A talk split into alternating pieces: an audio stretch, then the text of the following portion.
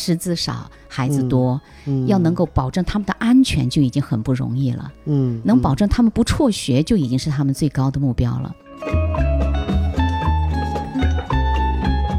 有种操纵感，就是是，那些小孩子就是不对等，就不对等。施予者对然后领导还要授予者的领导还要那种讲话，不对等然后感是来说你们应该感谢，你们应该心怀什么什么，然后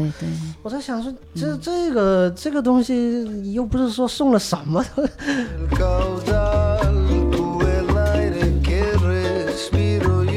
在我们带他们出来之前，其实就有思考过，就说这些孩子，你不要说他自己没有走出过大山，可能嗯连他的父辈。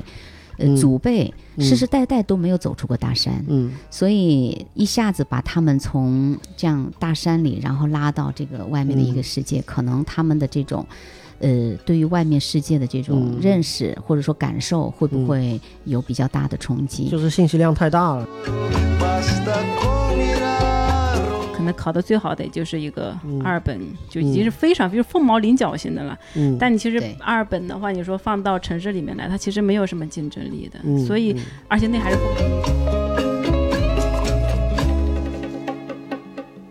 呃，欢迎收听本期的黑熊电台，我是 Tommy。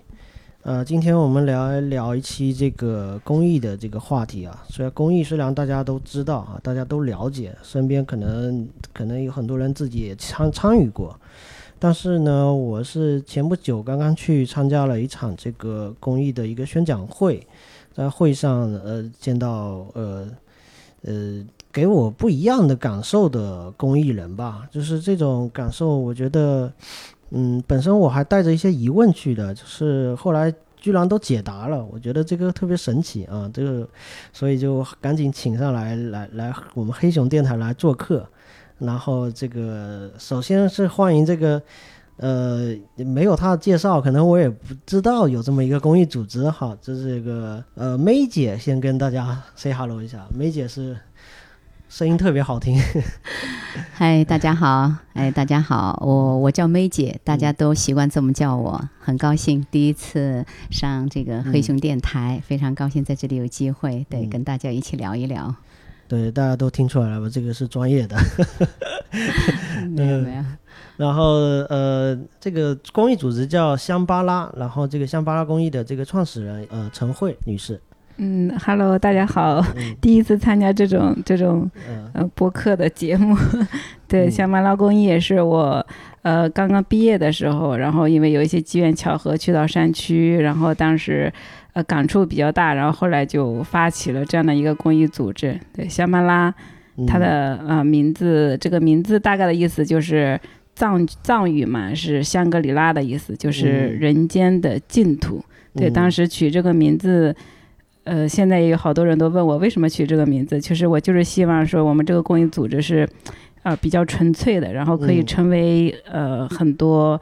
爱心朋友的一个精神的净土吧。对，嗯嗯，因为香巴拉我也这个词我也之前也不知道，就是看了这个名字之后我才去搜的。搜完之后老感觉到这个虽然这个宗教不一样，但是老感觉到他是说那个应许之地的那种感觉，好像是另外一个宗教的用词啊，不知道这个用词是不是妥当 这个。但是那天也是。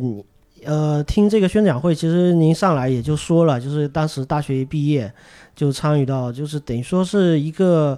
无心之旅吧，就是当时还没有抱着很多的这个想法就去了，然后可能就是看到了这个当时的一个一个情况，就直接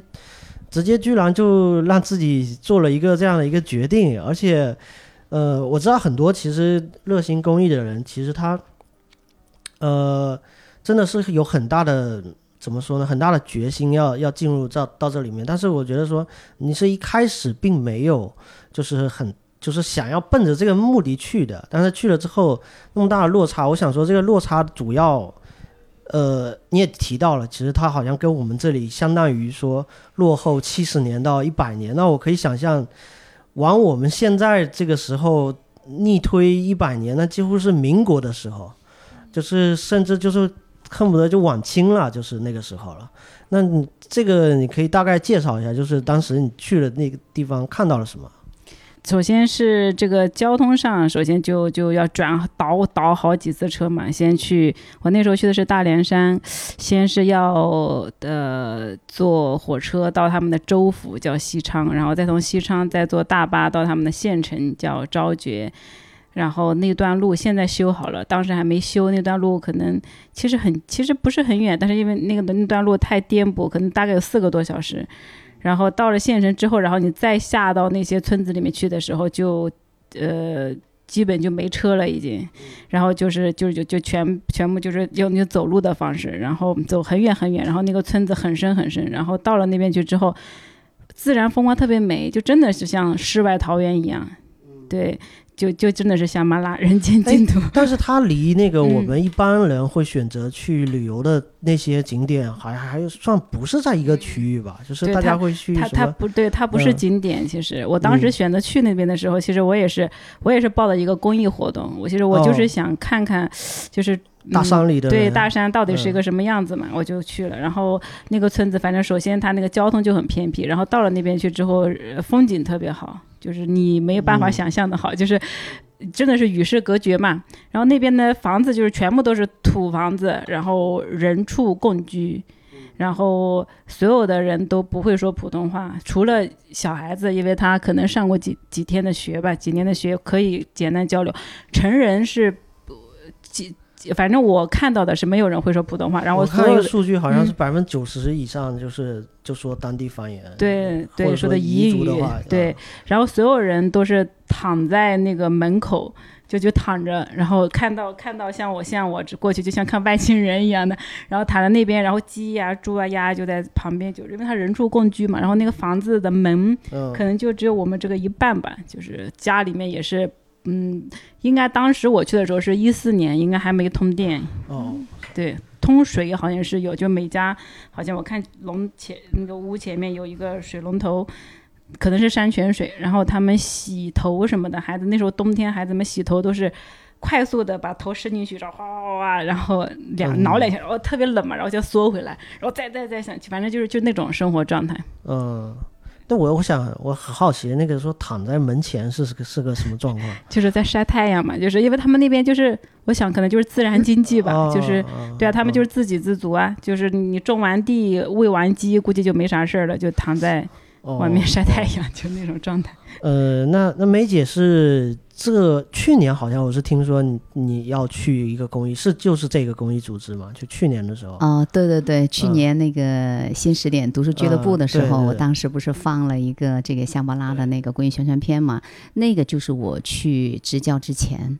对，其实我报名呢是去年十一月，其实就已经报名了，当时就想去。然后没去成，去年等于说，呃，不是没有去成，因为可能我家里我我母亲身体不好，刚好那段时间就是陪她，所以后来就到三月份，再加上中间疫情的缘故，所以就推了嘛。因为本来这一期可能因为疫情的缘故，不知道这一批的这个志愿者能不能派得进去，然后一直到呃三月中哈，差不多才确定下来。所以我呢，其实是通过香布拉公益这个平台，三月底去到昆明，然后培训了一个月之后，再进到山区，就是开始这一个学期的支教。就是今年的三月才真正去了，对对对，真正去了一个学期。听刚才说的那个状况，就是你去的时候还是就是有这样的吗？哦，不一样，因为那个刚刚陈慧介绍的是二零一四年，他嗯第一次去到那个大凉山的那个嗯。山区的那哦，个状况，还不是同一个地方。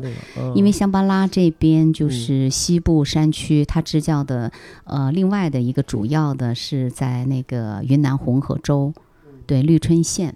然后我去的呃是就是是红河州绿春县的那个呃山区小学，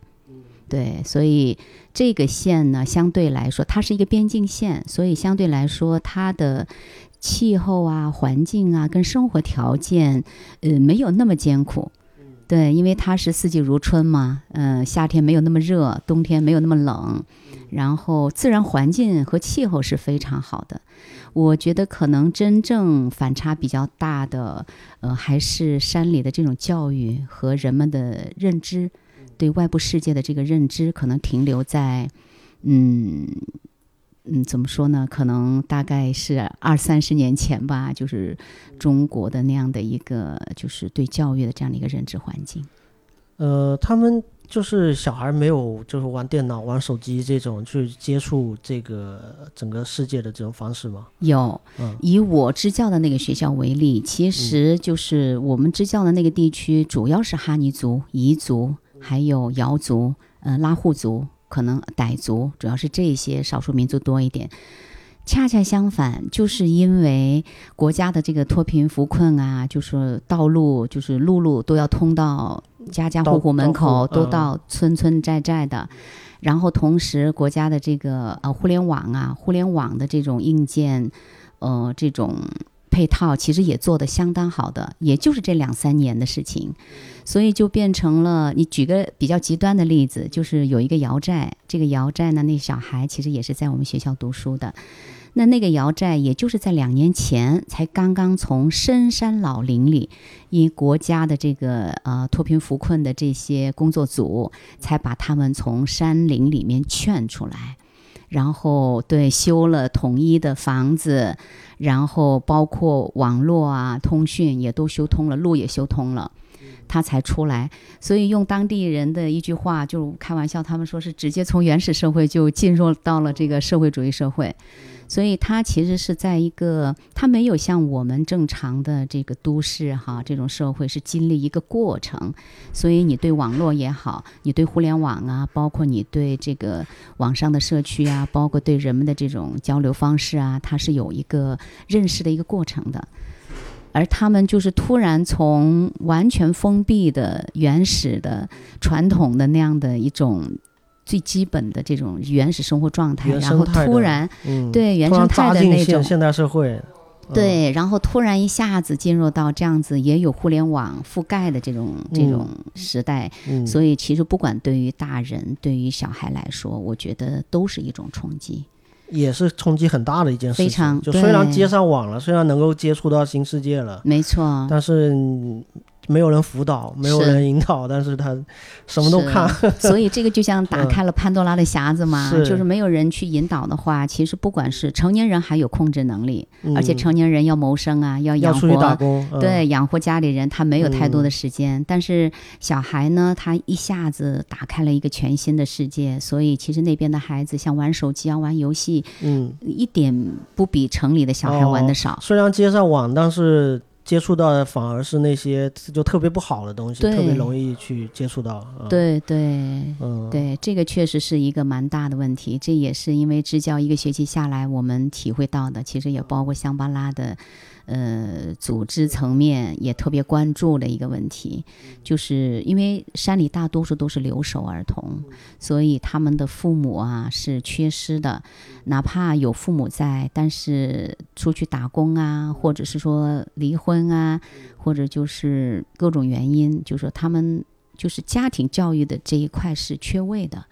所以这样就更让他们变成了就在互联网上，他们是没有得到互联网带给他们的这种利好，嗯，而互联网糟粕的那些对那些糟粕的东西，嗯。或者说是那些侵占了他们最嗯。呃他们原本的那种原生态的那种嗯生活方式，包括对嗯世界的认知各方面，其实是有很大的一种冲击跟影响。嗯，这个是可能真的是需要我们外部外面的世嗯界啊，外面的这个公益组织可能要去关注对，那天那天你们在做分享的时候，我就在想，其实公益这个事情，包括进入到那么偏远的山区，然后去做公益这个事情，并不新鲜，就是他已经是。就中国也已经有一代一代的公益人不断的往那边就是输送，然后去去做这样的。可是我我对所以刚才也算是解答一个疑问，就是现在到了是一个什么样一个情况？可能现在还有新的情况，有新的问题，是，然后要去解决新的问题，然后前面有提到，就是说我我之前也是很片面的去理解公益嘛，我觉得公益就是一个，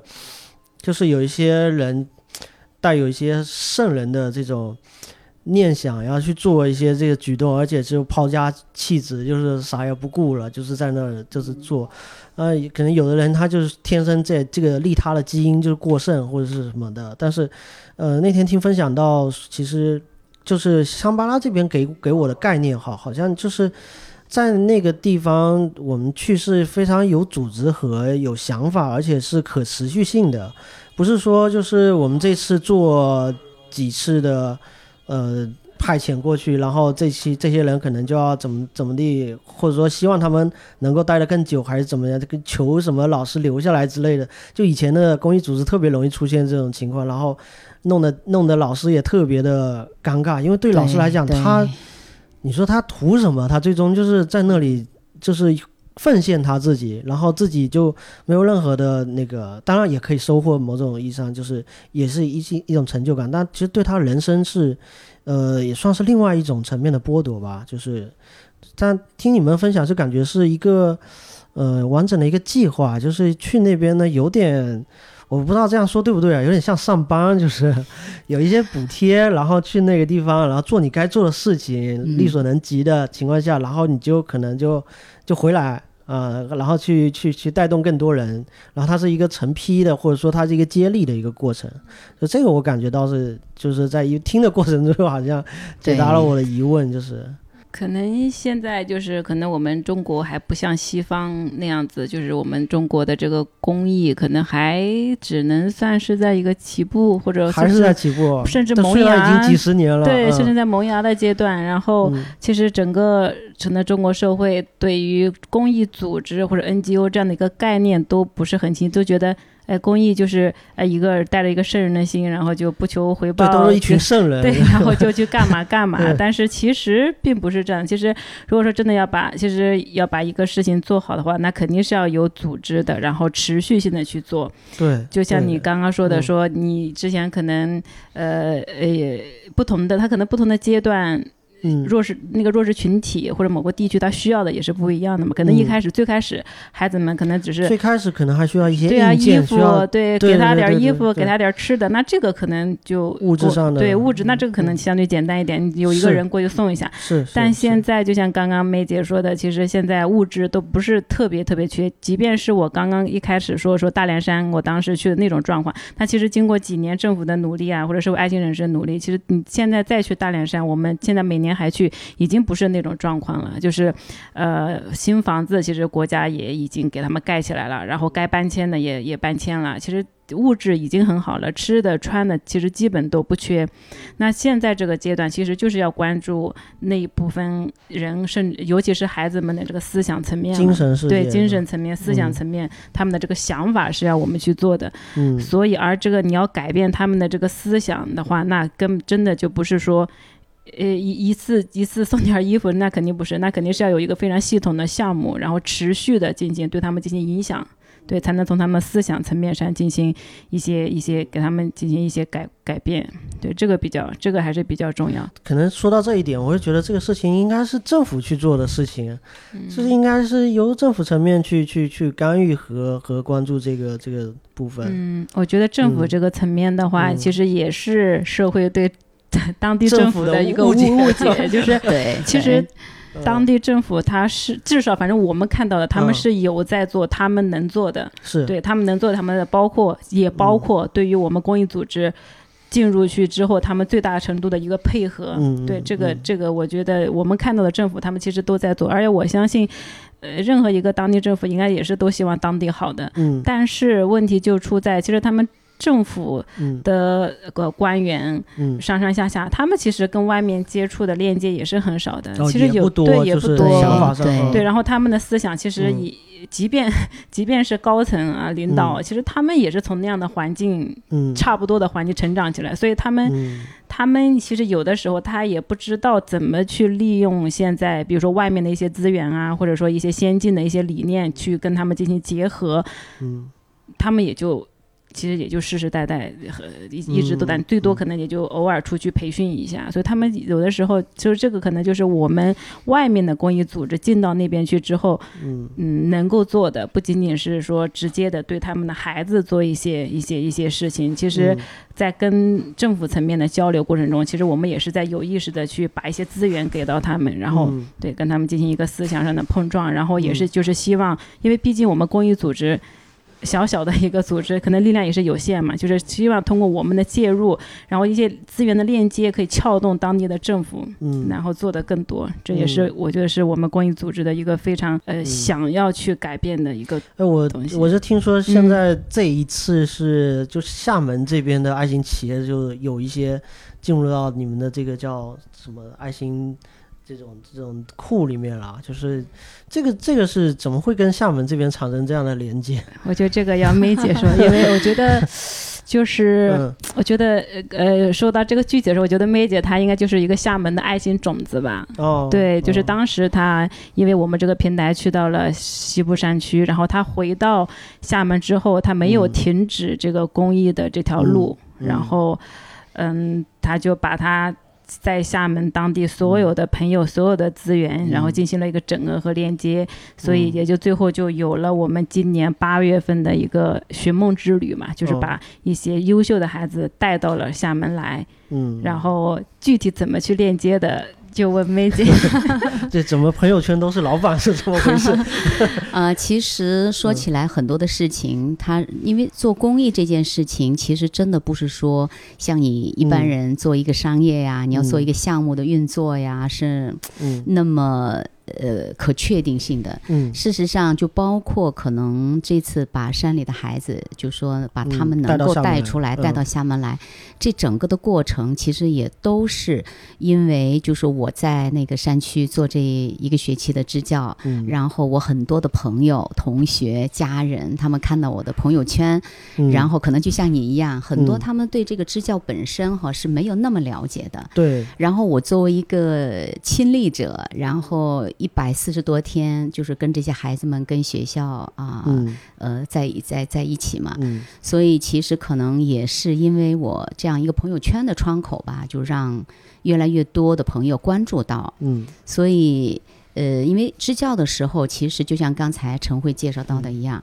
我其实明显感觉到，你说我们作为这个公益组织的支教老师进到山里，如果是说像当地的公办老师一样，只是作为一个公办老师人员不足，嗯。然后去做一个这种资源的补充，其实意义真的不大。嗯但事实上，我感觉到一个学期支教下来，其实可能我们能够带给山里的那些小孩，嗯包括甚至对于我们在学校的那些同事、公办老师、校长，可能还包括跟刚刚提到的政府层面的哈，嗯就是跟教育呃嗯相关的这个、嗯。呃这些人员跟他们的接触，其实这种影响真的不仅仅是给孩子，嗯。呃，包括我们周围的所有的刚刚我介绍的这些呃嗯。关联方，其实他们都能够感受到我们跟他们不一样的地方。这不一样的地方可能两个方面，一个可能就是认知，嗯。对你的思维方式、你的认知的维度，嗯。这个是一个。第二个呢，可能就是你的这种共情力和你的感受力，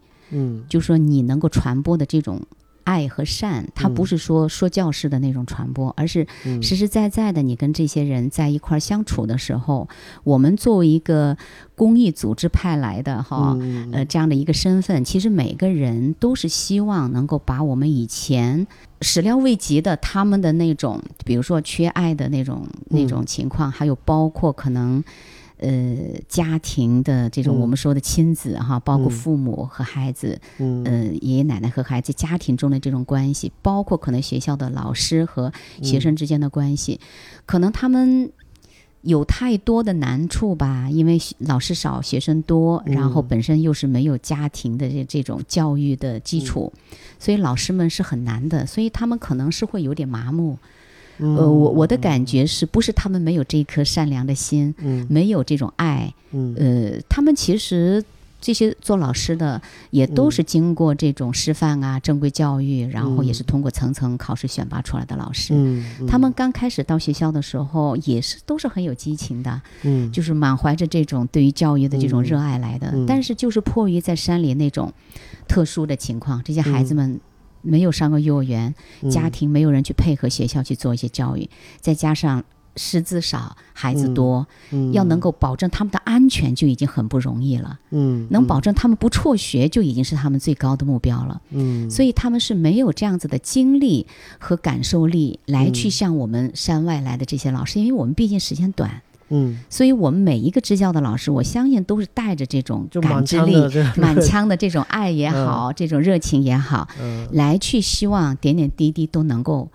嗯。帮到这些孩子的。嗯。所以就说，可能这方面我们做的这些多多少少就说会对这些孩子他们身处环境周围的这些嗯成年人对他们的认知也好，对他们可能跟孩子相处的这种嗯关系也好，呃，也是会有一些这种也会有一些影响。作用。对，我觉嗯得这个影响其实说起来意义会更大。嗯嗯，对，意义会更大，因为就像是一个种子，你要把这个种子，你要让它能够好好的浇水、浇灌它，嗯让它呃发芽。你最重要的那个土壤嗯和你照在它身上的阳光、雨露，嗯这个才是重要的。而这些是要由他们学校的这些老师来做的。是是，对我们可能做的只是施肥那一点点而已。就他们是正规军。对、嗯，对，他们是长嗯期要陪伴这些孩子是的。是是。对，嗯前面前面听你们分享的时候有有听到说，呃，更多的不是要呃呃教会他们什么学业上的东西，可能更多是教会他们就是有一颗善良的心。我觉得这个是蛮打动我的，就是其实好像有蛮设身处地的，因为就是会觉得。最终，他们都可能会涌向城市，会会来到大家身边的时候，他有他们是不是做好准备？就是来面对这一切。然后，可能前面也提到，物质上已经不缺了，就是已经不是那个，就是那那个公益年代了。就是那个年代，其实我也有算是间接参与过吧。我去过宁夏那边，然后是带着这个很多网友的这个捐款，应该是在那边援建了一个希望小学，应该是拿着几十万嗯，过去，然后记得是晚上还跟他们的教育局和领导，然后喝到半夜，就说，嗯。就是我们网友捐款也不容易，然后你们好好收好。然后我还觉得就挺那个，然后给组织上那个尽职尽责，把这对个钱给早期的公益可能都还是对，捐早期钱都都是这样，对对。对。然后包括那时候，我记得，呃，有一稍稍感觉到不适的地方，就是好像有点流程化，就是 在在宁夏那个固原那个地方建一个希望小学，然后，呃，首先我之前为什么会那么跟人家去喝酒，是因为我担心这个钱能不能正确的达到，就是嗯它所嗯。发挥的功效能不能够一百分之百，所以就特别担心这个事情，因为之前会有一些这样类似的新闻嘛，嗯。包括他们的这个呃部分建筑都做的都挺好啊，就是这个，然后那个后面就。呃，第二天可能就是一个一个某个仪式，仪式就会请这些这些小朋友吧，就是当年、嗯。当年你们应该都看过希望小学的那个那个那大眼睛，就会会有那张脸出现，就好多张脸，是都是这样的出现，然后排队在那领一些我们也是一些捐赠的一些物资吧。但是那个领的过程，我个人是觉得挺不适的，就是有种操纵感，就是是。那些小孩子就就是不对等，就不对等，施予者对然后领导还要受予者的领导还要讲话来来说你们应该感谢，你们应该心怀什么什么，然后我在想说，嗯。这这个这个东西又不是说送了什么，这个对。对，然后而且某种意义上，企业在这之后，企业就会拿这个事情来嗯对对他自己的品牌进行一个一个宣发，就好像你看，我是一个有社会责任心的一个企业，我来到这里，我做了一场公益，那这就是嗯我的一个活动，我就把它整理一下，成为我的一个公关稿件，我就发出来了。对然后公公关稿件里面会大量的利用这些孩子那种天真无瑕的那种、那种表嗯情，所以我当时的感觉就是。有点慢慢的变味了，或者说当时可能已经不再再需要这样的公益嗯形式了，就公这个物质上大家已经不是那么的缺，是。对，你就没有那个当时就是快进快出，就再没人管后面的事嗯。情，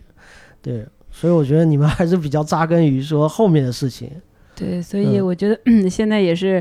呃，开始越来越多的人会了解公益组织它为什么要存在，公益嗯。全职公益人他为什么要存在，就是公益组织它可能就是比如说爱心爱心人士或者爱心企业与受就施助者与受助者之间的一个缓冲地带嘛，就是一个嗯。桥梁。嗯。我们会去衡量，比如说你这个企业去做一件什么事情的时候，我们会去衡量你的一举一动嗯。对于我们的小朋友或者说这个弱势群体是不是企业本身是不是合适的？对，因为因为为其实企业它有时候它也不是说非要它它也不是说它它硬要怎么，它它真的不知嗯道。对，他不可能知道他的他也真的对想捐点东西，他不知道心的，怎么做。对，他是嗯无，对其实只是我们无意识的伤对害，对而我们嗯公益组织可能是比较了解山区，然后我们行我们一个提示，他也就他也就懂了。所以我们嗯现在打交道的，包括这次厦门过来，呃，你刚刚提到的有厦航啊，然后还嗯有海底世界啊、嗯虫洞书店，呃，然嗯后还有这个方特，还有闽南大剧院，就等等等等这这安吉么多啊，对，就是嗯其实他们一开始可能也会有一些一些一些想当然的东西，但当嗯我们跟他一说的时候，他们嗯完全就明白，其实就就完全就是在哦配合我们所有的嗯行为，对所以这个其实就是嗯公益组织存在的一个意义。嗯，对也可以自夸一下我们这个厦门的企业这个对啊，是哎这个素质 OK。是。所以刚刚也是你问到说为什么会有这一次的来厦门，嗯其实这一次来厦门能够有这么多厦门的这些呃爱心企业哈，嗯呃，其实都是这些朋友之间的这种互相的分享。嗯啊、然后它就像滚雪球一样，所以嗯。起初我们比如说是打算安排的就是五天到一个星期的行程，结果嗯。后来这些资源就是就是一种吸引，我就说像公益啊、慈善啊、嗯。这种，它真的这种场域哈，它就是嗯。会吸引一些向善的人，嗯，对有爱的人，嗯对他们会愿意来主动的来去跟你嗯。引荐，来去呃在这样子的呃嗯。平台上看看嗯。能不能对真的对那些孩子有一些帮助。嗯。所以这次能够吸引到就是厦门的很多这种名片式的这种比较高端的这些 企业和机嗯。构，真的也是呃嗯。在我们意料之外的。嗯，而且上次八月份的这次活动呢，真的非常的成功，嗯。它完全是由志愿者嗯。大家一起来筹划，嗯。然后来整合这些资源，然后一起配合嗯。完成的这样的一个公益活动。嗯。所以这次这个香巴拉晨会呢，他专程就是来到厦门，就是再嗯重新回访这些爱心企业。哦，其实对目的也是一个是答谢一下，就是嗯去年八呃就今年八月份一起来、呃支持和赞助过这个游学之旅的这些企业嘛。那还有一个也是希望说把这个就不是说。呃，嗯。那种好，好像呃走过场一样，就是一嗯。阵过了就完了。就刮一阵风。啊，对对对，因为毕竟孩子嗯。前面大家也都有谈到嘛，就是嗯。对于这种孩子在这个认知方面、价值嗯。观和梦想的引导这个层面，它不是说一次你就能够完成的，嗯。而是需要你可能之前、之中和之后的很多方面的这些，你你对孩子的一种引导、嗯。陪伴和包括一些心理的建设。嗯，所以我们也是说，希望有机会能够把厦门的这些爱心机构呢，也是能够作为一个长期合作的这样的一个 partner，嗯，然后大家呃，就说未来可能一年、两年、三年，就说一直能够嗯持续长期下去的长期的这样子合作下去。嗯对，我觉得这样可能真正能够让。就说山区的这些孩子哈，嗯能够能够受益，那上次那些孩子过来，就你们俩都在吗？还是就都在都在都在啊？对 对，这那个玩了几天时间啊？后来是总共是七天，七天七后日游啊？除掉路程呢，差不多六天，整整六天哦的时间。对，嗯包括过来的时候，我们就坐厦航的航班嘛，嗯，然后像海底世界、呃故宫博物院，嗯，包括岛上的虫洞书店，这个都是咱们鼓浪屿的这个申遗的几个是是是。呃，就说非常名片式的这样的那个窗口。，嗯然后这边包括闽南大剧院，就嗯。厦门岛这边，然后还有像厦门科技馆、陈嘉庚纪念哦馆，是是是，对，鳌园，还嗯有方特王国，嗯，对，这个是连连看的、吃的、玩的，对都有，嗯是，所以其实这些企业真的也是。嗯，怎么说呢？就说从这点真的看得出来，就说厦门企业的这种嗯公益心而且对孩子是，有温度的一个 一个城市。看之前我也看那个小片子吧，哈，嗯就是应该嗯很多孩子他确实第一次见到这种大海，应该对他冲击是非常大，而且这次行程安排到这个上天入地，这基对本上对对，这个刺激不是一般级别的，我觉得，就他们能够很好的就是。嗯，怎么说呢？就是领领悟到我们用的这份心吗？就是这这种感觉吗？呃，我觉得你嗯这是个特别好的问题。嗯其实，在我们把这些山里孩子带出来之前啊，嗯其实作为组织，还有包括我，嗯呃，就说。嗯，志愿者就说我们作为嗯。支教老师，因为带出来的有我班上的孩子嘛，都有嗯。教过的一些孩子。在我们带他们出来之前，其实就有思考过，就是这些孩子，你不要说他自己没有走出过大山，可能嗯。连他的父辈。呃，嗯。祖辈嗯。世世代代都没有走出过大山，嗯。所以一下子把他们从这样大山里，然后拉到这个外面的一个嗯。世界，可能他们的这种，呃，对于外面世界的这种嗯。认识、或者说感受，会不嗯。会有比较大的冲击？就是信息量太大了。对对嗯，对，但是其实我们之前呢，就说有做充分的这样的一嗯些铺垫，包括给他们嗯。上一些梦想课啊，然后哦。包括在外面就待人接物啊，包括嗯交通的规则呀，哦然后包括可能礼节啊方面的，呃，包括可能像环保啊，垃圾不能哦随地乱扔啊，不能到处吐痰啊，说话小声啊。其实这些不是他们不懂，是因为没有人教过他。一个被规训的文化文明世界的对，规则？没错，就嗯说这个，因为这个是他如果要走出山外，最重嗯要的，他就是要跟外面的世界交流嘛，嗯所以他要。知道外面的这个嗯世界跟人家打交道啊，有一些什么样的一些嗯规则？因为山里孩子，我支教那么长时间，我发现他们的纪律性和嗯规则感是几乎是缺失的，嗯他没有规则感。嗯，对，所以这部分其实也是把他们带出来，需要他们嗯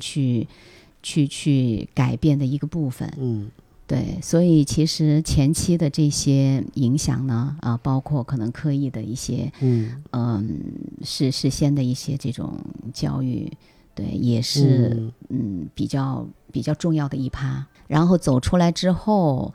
呃，我们也很明显感觉到，因为就像昨天那个片子，我不知道嗯你是不是都有看到，他们在走出来之前那个眼神，包括他们的神态，嗯呃，肢体的一些表达，跟人嗯交流的那种眼神，和最后。呃，游学结束之后，嗯。然后再回去跟嗯别人之间的这种这个互嗯。动和交流，嗯其实确实是有蛮大的一个变化。嗯。其实孩子天生他就是适应力比成年人要强的，对。的，对，最重要的是要有人能够给到他这种安全感，嗯。给到他这样的一种引导。嗯。对我觉得孩子的适应力是很强的，所以到嗯。最后我们游学团走的时候，这次，呃，我们去走访的时候，你看，包括闽南大剧院啊，呃，还有厦航的，呃，这次回访的时候，他们都说说这些孩子都感觉他们真的都有很好的这种嗯。教养哈，嗯。就是举手投足啊，包括跟嗯。别人交流啊，一点都不怯。嗯。对，这个就说明他其实真的是适应力很强的，他会去嗯。学别人，你周围的人是怎么去跟人交流的，他其实都在学习。嗯。这个就是一种最好的一种体验式的学习。对，包括我们那个厦门之旅，当时其实 我觉得我们这个，因为其实带孩子出来的这种公益活动其实也嗯。很多嘛，但我觉得我们做的是相当到位的，就是嗯其实有的人会有一些担忧，比如说说啊、从来没有见过光明的，对吧？黑暗闭目可闻，你不能，但是嗯就是说对他就来类比这个，说哎，把孩子带出去到底好还是不好？其实我觉得每一件事情。公益项目也是，你要去嗯做，它一定会有弊有利，但是就要看你嗯怎么去、去去去去去处理一些细节。就比如说我们这个嗯学梦之旅带出来的时候，我们前期就会去跟他们上很多的梦想课，就嗯告诉他们去城市之后你大概会接触一个什么样子的一个一个一个东西，嗯然后你要怎么去做。它那个其实就是一个学习过程。没错。完了之后你再出来，包括出来之后，我们每天晚上不管多晚都要给孩子们进行一个复盘，就是问他、嗯问他一些，啊、今天学到了什么，什么是让你最嗯印象最深的人啊，或者什么什么的，我们都会做一个复盘。嗯如果说真的仅仅只是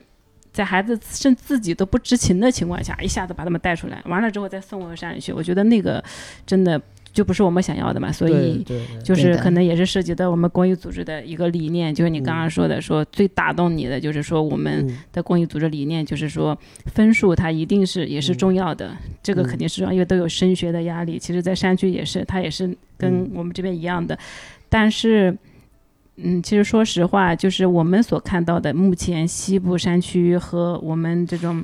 呃，城市里面这种嗯。教育的落差，教育资源的部分对不嗯，他们其实至少我们目前的这一代，我看到我们这一代的孩子，他可能真的通过说考大学，然后怎么怎么样，可能呃嗯。几可能性微乎其微吧，我觉得。嗯，对就不是在学业上突飞猛进，然后来一堆这个考上名校，对然后这也是你你你像我们接嗯。触到的，我们知道学校里面的孩子，他们可能考的最好的也就是一个嗯。二本，就已经是非常，就是凤毛麟角型的了。嗯，但你其实二本的话，你说放到城市里面来，它其实没有什么竞争力的。嗯所以嗯，而且那还是凤毛麟角，大部分的孩子压根儿根本就是普通的对，孩子，就是普通的。嗯所以说他们真的就是要成为一个善良的好人，嗯然后有幸福能力的人，不管说嗯他以后真的说。是成为优秀的部分走到城市，还是说就是一个普通人，他还是留在山区？他只要是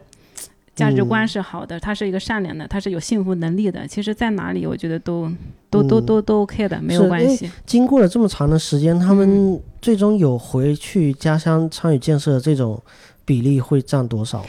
其实，呃，我们因为我们还有一个项目叫助学嘛，贫困生嗯助学，嗯呃，我们资助了这么有有三百多三将近四百个孩子，里面有不乏有一些大学生。其实很多人都以为山区的孩子，诶，他是不是考上大学，他肯定就他肯嗯定就想待在城市了？其实不是的，嗯就是百分，我可以说是百分之百。他们所有的大学生，对，嗯最后都是回到了他们的家乡。这个嗯原因，其实我也跟他们聊过。第一个原因的话，就是他们觉得在外面没有那种安全感的，就是他们哦。可能自、自己也认识到没有太大的竞争力。对。对他们哦回到他们原先的环境，他会觉得很有安全感。还有第二个原因就是，我觉得可能是因为他们对于家庭的那种责任感，就是因为很多。那个，尤其是四川大凉山那边，他们嗯很多家庭都是不健全嘛，比如说就一个妈妈、一个母亲，甚至只有嗯。一个爷爷奶奶带着他们，所以说他们最后，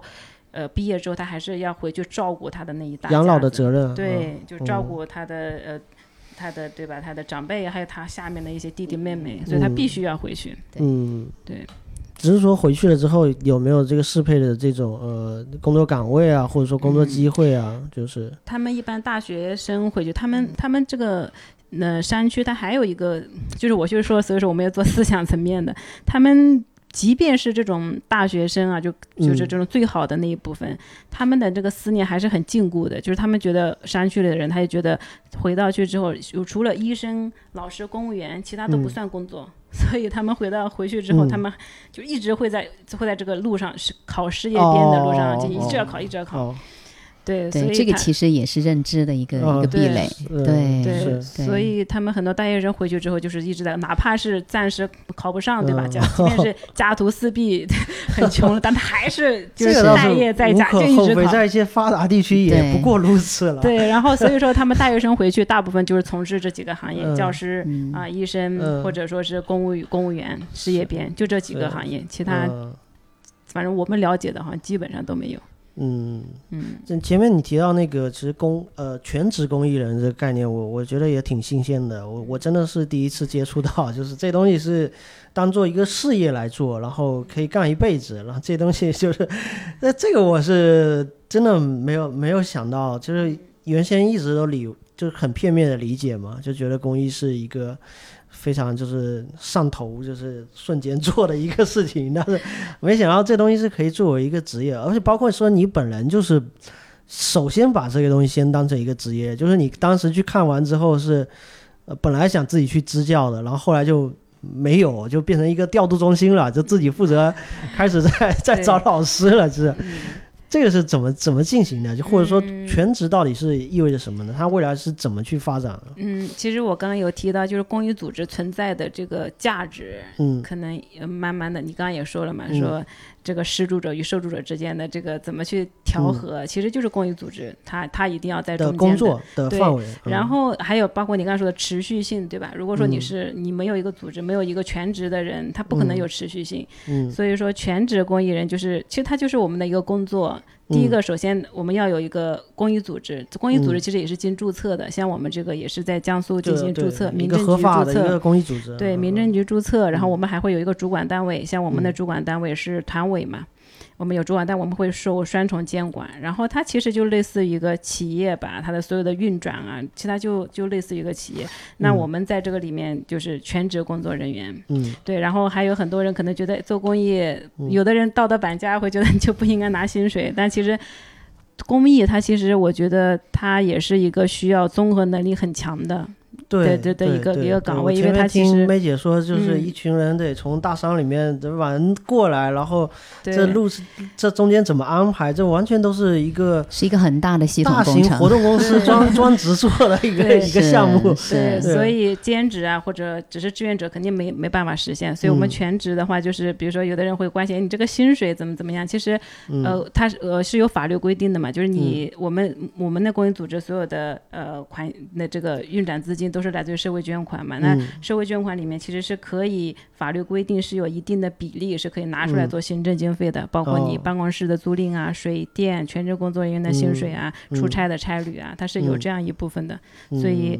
嗯，对，所谓的全职公益人，就是、大概就是这样的一个。嗯，就是有钱可以拿，呃有没有嗯医社保？呃，有有有，我们啊现在有。这个这个国家其实有慈善嗯法，可能是因为太多的人可能不太关注这一部分，只是知道一点嗯，但是不知道到底它是怎么运作的。对，但国家慈善法其实在把这个所有的这些嗯行业规范啊，慈善嗯行业、公益行业，包括组织的这些规范都非常严格，嗯，所以它其实所有的这个善款，包括基金会、公益嗯。组织、企业的这种基金会，它其实都有一个管理成本，就是有多少百分之多少的比例是用于，嗯。因为它其实就是一个企业行为，嗯，嗯，对，只不过是说，所有的事情都是用情怀买单，用爱发电。对对对，嗯所以，但是但是，所幸是现在可能越来越多的人哈，就是嗯公益已经开始走进每一个人的，跟他是息息相关的，所以会了解越来越多。嗯，对，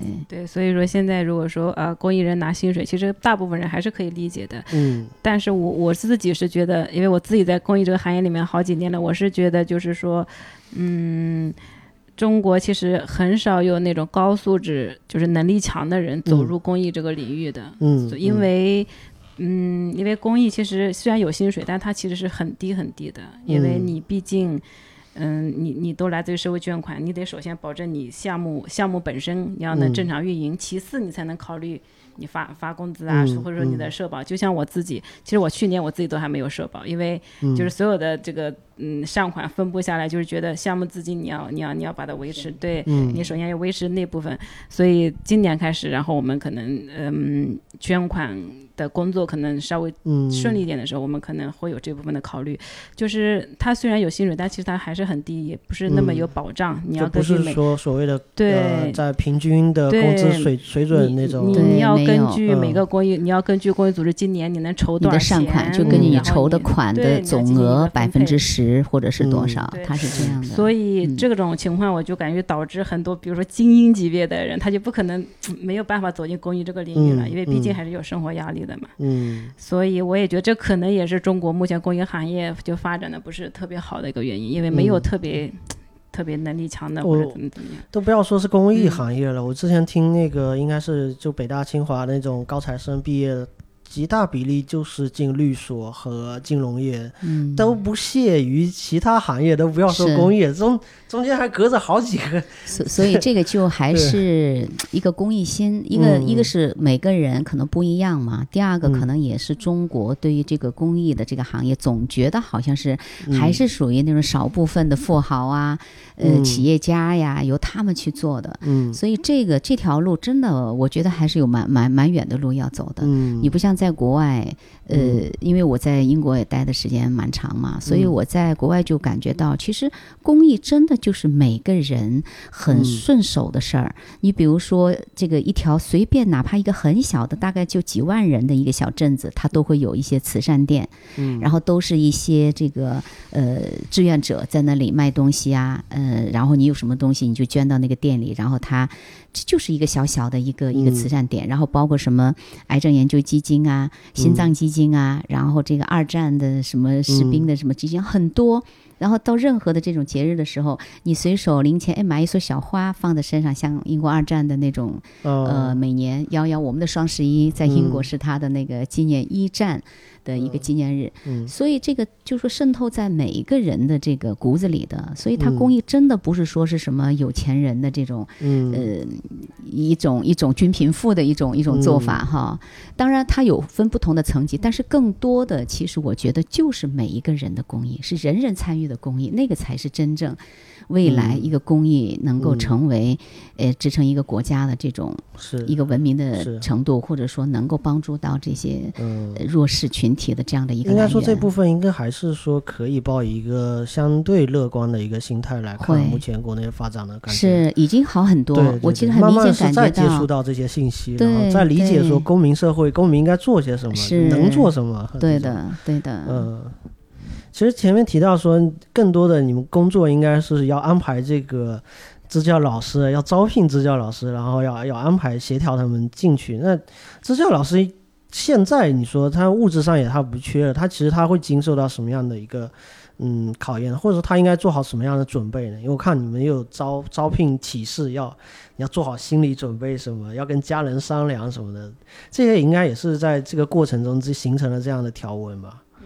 嗯首先的话，就是我就是这个。呃，生活这个，因为它虽然说现在西部的话，它条件还可以，但它可能跟嗯。城市还是有区别的嘛。比如说，嗯。你可能不能每天都洗澡，它如果嗯。没有没呃太阳能嘛，没有太阳，或者说它那个淋浴室也经常坏的，坏了你就嗯。可能没有办法每天都洗澡。嗯，或者说还有比如说像吃的呀，少数民族的东西呢，你你肯定、哦。你肯定会有吃不惯的地方。水土不服对对，会有吃不惯你。你能不能将就？就是就是这是这是嗯。这个这个物质层就物质层面，然后还有比如说思想层面，你也要做好准备。比如说嗯，呃，很多人觉得说那个贫穷山区的孩子就是嗯那个大眼睛，渴望上学啊，丁 就是丁真啊，对对对，就满街都是对丁真很乖，嗯然后很乖，然后就渴望上学，嗯、嗯但其实走到山谁区都不渴望上学。其实全是熊孩子，其实其实可以想象，第一个没有父母引导，第二个教老师的教育又比较缺失。那嗯孩子的天性就是爱玩的，他不可能说越越贫穷越爱学习，这个逻辑根根本就是不成立的。所以这个是是心理层面要做好的一些建设，嗯就是等等的。这就是嗯当你面对这群所谓的熊孩子或者野孩子的时候，你有没有足够的耐心？嗯，对嗯这个也是要要要做好一个充分的准呃，备。因为前阵子特别热这个讨论丁真的这个话题嘛，是不知道你们会不会感受到，就是呃，来自发达地区的人对于那个城、那个、那个那些区域的一种过分浪漫化的想象，就是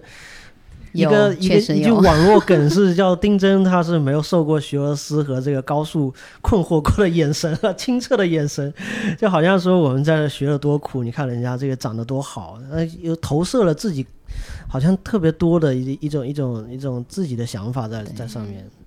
但是丁真那种纯净的眼神、嗯烂漫的笑容，这个在山里是比比皆是。但是能被 大众看到的，就那一个丁真嘛。对对，确实是这样。大部分、绝大部分的呃那种孩子，他其实还是一个嗯很普通的一个成长过程。比如说，哎，没有老师，没有家长，然后最后长大了，他还是要被迫到城市里面来进行一个完全不太能适应的这么一个环境。嗯大部分还是经历这样子，不可能每个人都像丁真，嗯 这个是个问题。嗯 是，嗯，你比如说像呃，我在山区待了一个学期，然后就是教的那些孩子。其实确实，他们你说要呃拍几张照片，能够有那样的眼神，那真的，那那朋友圈有嗯时间去翻翻，确实太多了。都是。但是嗯其实更多的是什么呢？就是这些孩子，其实就像我们刚刚说的一样，因为他真的就是野生野长的孩子，嗯所以他们在山里本身呢就没有受过太多的外部世界的这种嗯。污染哈，一个打引号的这种污染，还有包括各种的诱惑，所以他们眼神里的那种纯净啊，嗯。那种天人合一的状态，确实是。很打动人的，因为这个嗯。你在城市里的孩子身上很少能看得见。嗯。所以，呃，尤其是像上次我们八月份把山里孩子带出来的时候，因为山里孩子我们、之前就是都有厦门的一些嗯做妈妈的，他们也很羡慕，嗯就是说自己的孩子能够像山里的孩子那样有那么灿烂的笑容，有那么快乐的那种笑声。啊 山这个城里孩子真的很少，嗯所以他们也是。当时有给他们的孩子，就是找同年级的笔友，对，在山里的小孩，嗯。你很明显的，你就看那个山里孩子，我给他们拍的一些自我介绍的一些视频啊，嗯和城里孩子他们拍的那个呀，真的是嗯。完全是两种。嗯。就山里孩子，你就就他是真的是浑然天成的那种，他的笑声啊，他的笑脸啊，包括他的害羞，嗯。然后他的欲言又止，不不懂得表达，就在城里人看来都觉得哇，这个就是孩子应该有的样子。嗯。但城里的小孩呢，就像像我们在网上也经常看到，就已经被驯化成嗯，可能几岁的小孩，他可以说话，可以面面俱到，滴水不漏，然后面、嗯脸上的表情就好像是固定的表情一样。嗯，就是说，这个反差是蛮明显的。就是好像又有点过分的规训好了一个产品制造出来，对对一个对教育的一个产品。对，嗯因为城里的孩子做父母的也好，包括学校的老师也好，他们会有给他们过多的这种训练嗯啊、应该怎么说话，应该说些什么，就说这种训练是是嗯过多的。而且就是那种朗诵腔嘛，就是没错就是小孩的朗诵腔，就是看一千个都是一个一个对，样子。所以孩子没有他自己最真实的、最纯的那种表达。嗯，但是山里孩子呢，又恰恰相反，所以其实这两者之间哈，可以综合一下，对反差嗯太大了，互相这学习一下。这也是我们现在希望，就是通过嗯这样的一个现在叫绿信封的这样的一个笔友嗯项目，就能够让城乡的这些小孩啊，他们互相能吸收到对方身上的那些优点。嗯，嗯因为山里的孩子他确实不善于表达，嗯对，不管是口头的表达还是书面的表达，那这个就是阻碍他未来可能嗯在这个社会上，哪怕他是要走出大嗯山，且不要说竞争了，就是他起码的生存的这些技哦能他都不具备。这也是为什么回到刚刚说的，这些孩子哪怕他出去了，他最后还是会回到山里。为什么呢？他这个不是主动选择，他是被动选择，嗯，因为他在外面他缺乏跟别人能够对等去交流沟通的这样子的能力，嗯所以他没有安全感。对他嗯。只有回到他自己的这个生存的环境，他的语系中，嗯。对，在他自己的这种熟悉的语态中，他才嗯能够觉得自在、有安全感。嗯。所以这个部分其实可能，嗯，是我们未来真的要去关注的一个部分。而且据我了解，其实他们能做的也有很多，像西南的这个文化和说这个自源性的这种语言，说彝族的语言是他们自己发明的，然后自己是有发音跟文字的，这个跟汉语完全是另外一个对体系不同的一个东西，对不同语系的东西，这其实嗯，是有很多东西值得他们可以去做，然后也可能会形成一种文化和他们自己的一种生态吧。有首先第一有这种意识，嗯，能够想到去去去认识到他们自己文化中的这些。这些价值对精华的嗯部分的很少对，对第二个，他做这部分，他能不能嗯养活自己？嗯，这个是最现实的问题。嗯，你比如说像哈尼族的这个语言，嗯哈尼呃彝族或者说其他少数民族的这种语言和他们的文化，其实我们的感觉，你像我们虽然在少数民族自治嗯区支支教，但是我们几乎都很少感觉到那是少数民族区。就说可能这么多年，我觉得他们被汉化的也是嗯太严重了。嗯，所以包括他们的语言、他们的服装、他们的呃呃祭神的一些仪式，这些嗯真的只有在一些特别的场合，哦可能需要政嗯府的介入，去刻意的去去去嗯去保留下来。嗯就类似于像哈尼族的这个祭龙节的那种长街宴，嗯对，就说现在已经慢慢慢慢的都已经不存在了。其实跟嗯跟汉族的这个春节文化也开始在消退是一样的道我们自己。也有很多文化，自己也是保在消退的都忘了。对对对对。嗯所以你有没有这种意识是第一个，第二个你有没有这种能力，第三你有没有嗯这种财力来去支撑你做这部分？嗯嗯这个是任何的民族可能都面临的相同的一种、对一种困嗯境吧，我想。那呃，中远期有什么样的规划呢？对于目前这个组织，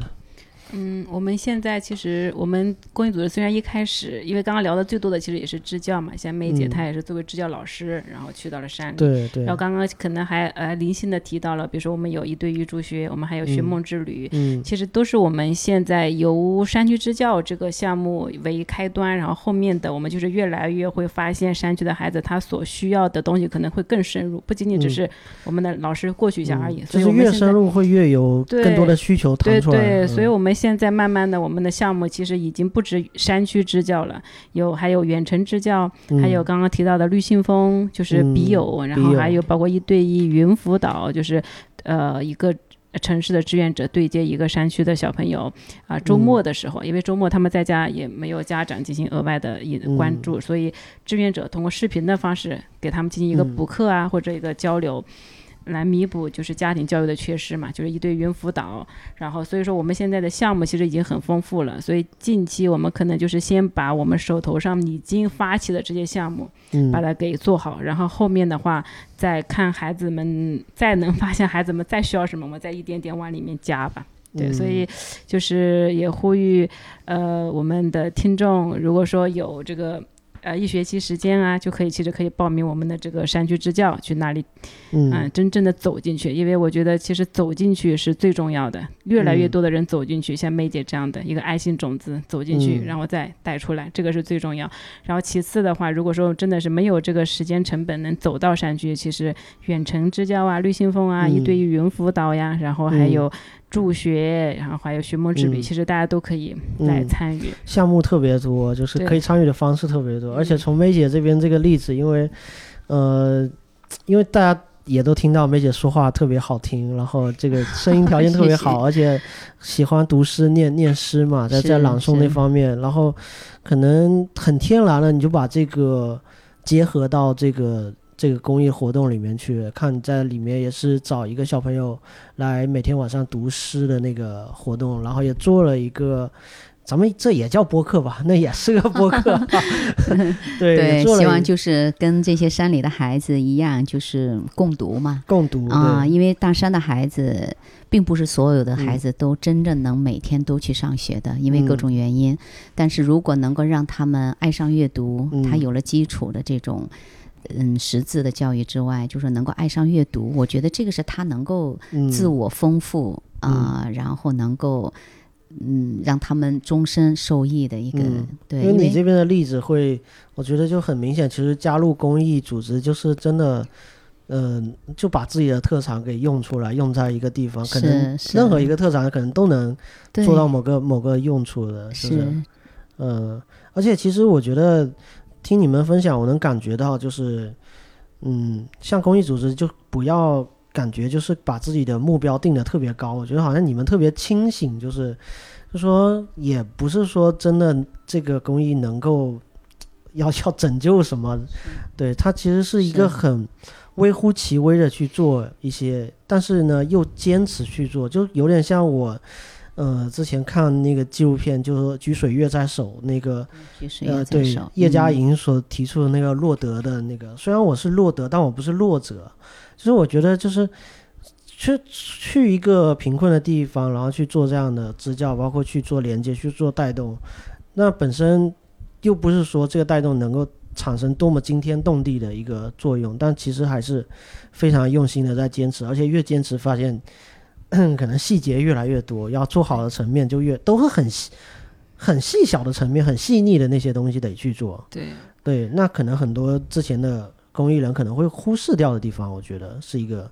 这个让我觉得特别特别感动，就是这这部对分。对，就一个公益组织，它的发展肯定要么就是横向嘛，就，横向嗯。发展做的，比如说就我们就我们这个项，可能就比如说，哎，我们今年规划十个项目学校，明年我们要发展二十个项目学校，哦这这是这是一种横向发展。但我们现在嗯我们就想纵向发展，就是可能嗯。我们在我们的能力精力范围内，我们就做这十所支教学校，但是我们这十所学校我们要要要要纵向的去把这哦十个要做深做，对，要深，要把就要把这十个学校里面的孩子真真正正的达到嗯我们所说的，比如说成为一个好人。嗯，对，所以说我们现在其实也是在呃嗯完善我们的后后台数据库啊，什么嗯在，我们就是要不断的去跟踪这些小朋友，从我们嗯开刚开始接手，比如说一年级，然后到哎升初中，然后再升高中，甚至嗯走上大学，我们会一路的陪着他们，对，一路的嗯陪着他们走下去，就这嗯部分孩子其，实就够了。非常长期的一个嗯一个计划，对光小孩子长大就是得多少年了。其实本来一个生命的成长，它就是一辈子的事嘛。对所以你如果只是嗯关注到它其中的那一段，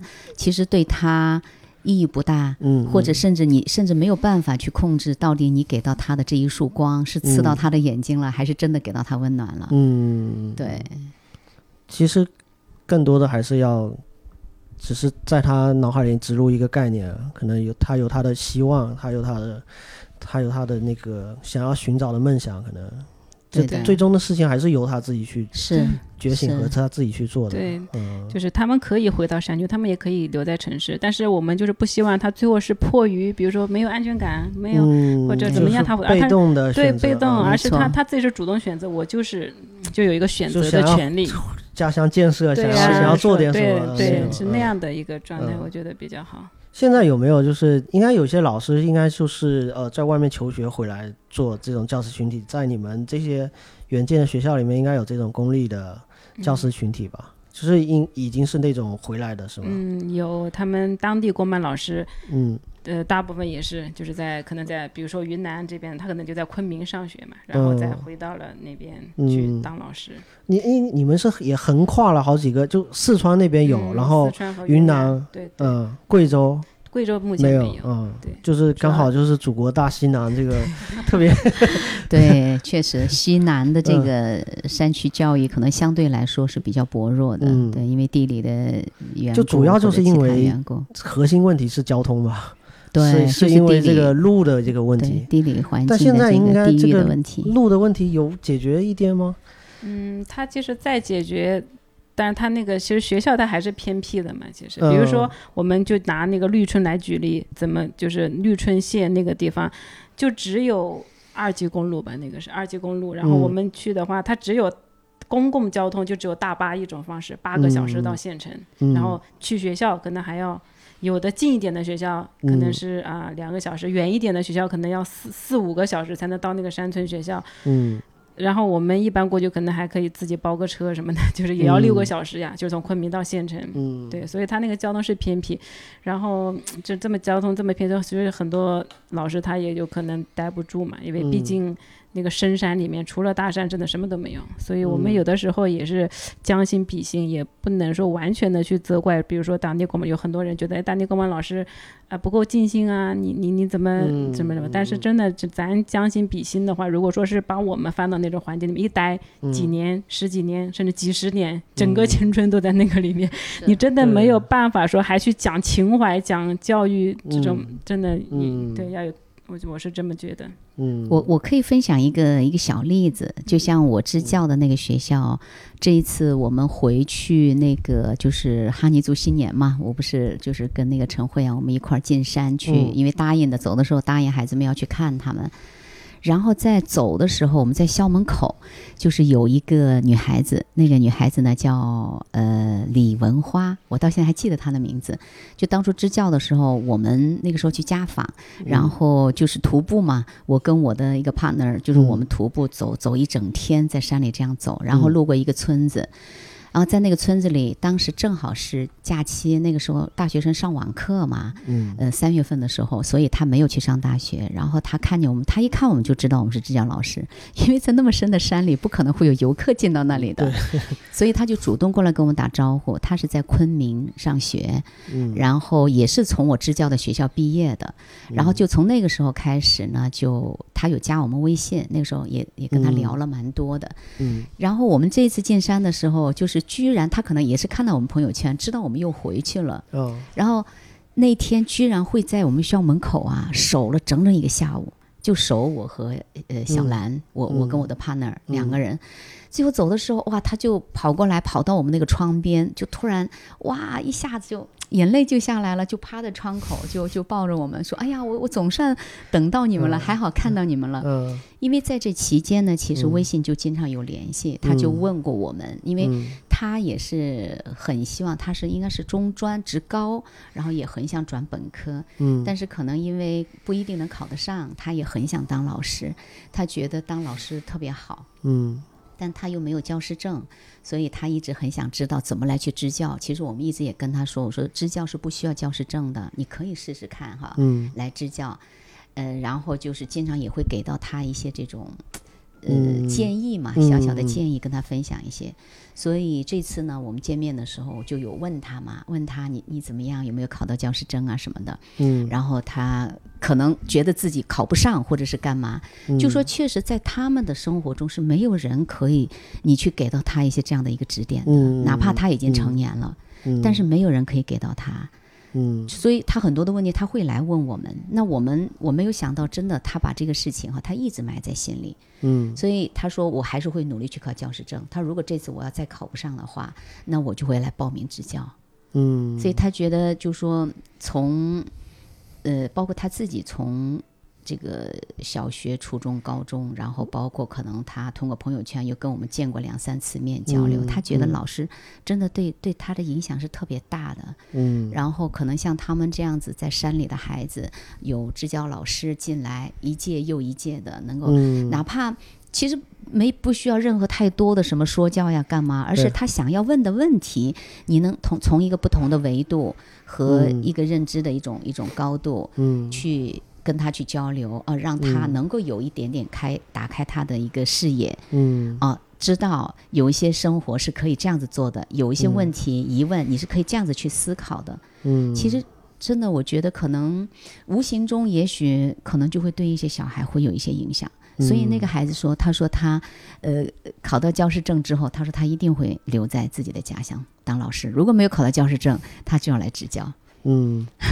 这条路也都可以走的，对，嗯就是说，只要他真的有这颗心在的话，是他其实有很多条路是可以走的。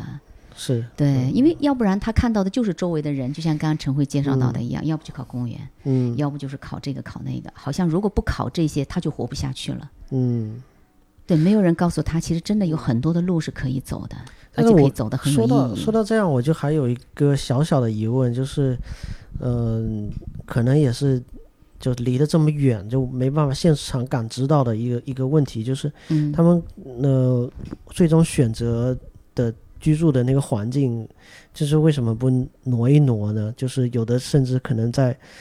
特别偏，特别就是离城镇都要很远，就是为什么要这么选择这么这么样的一种居住方式呢？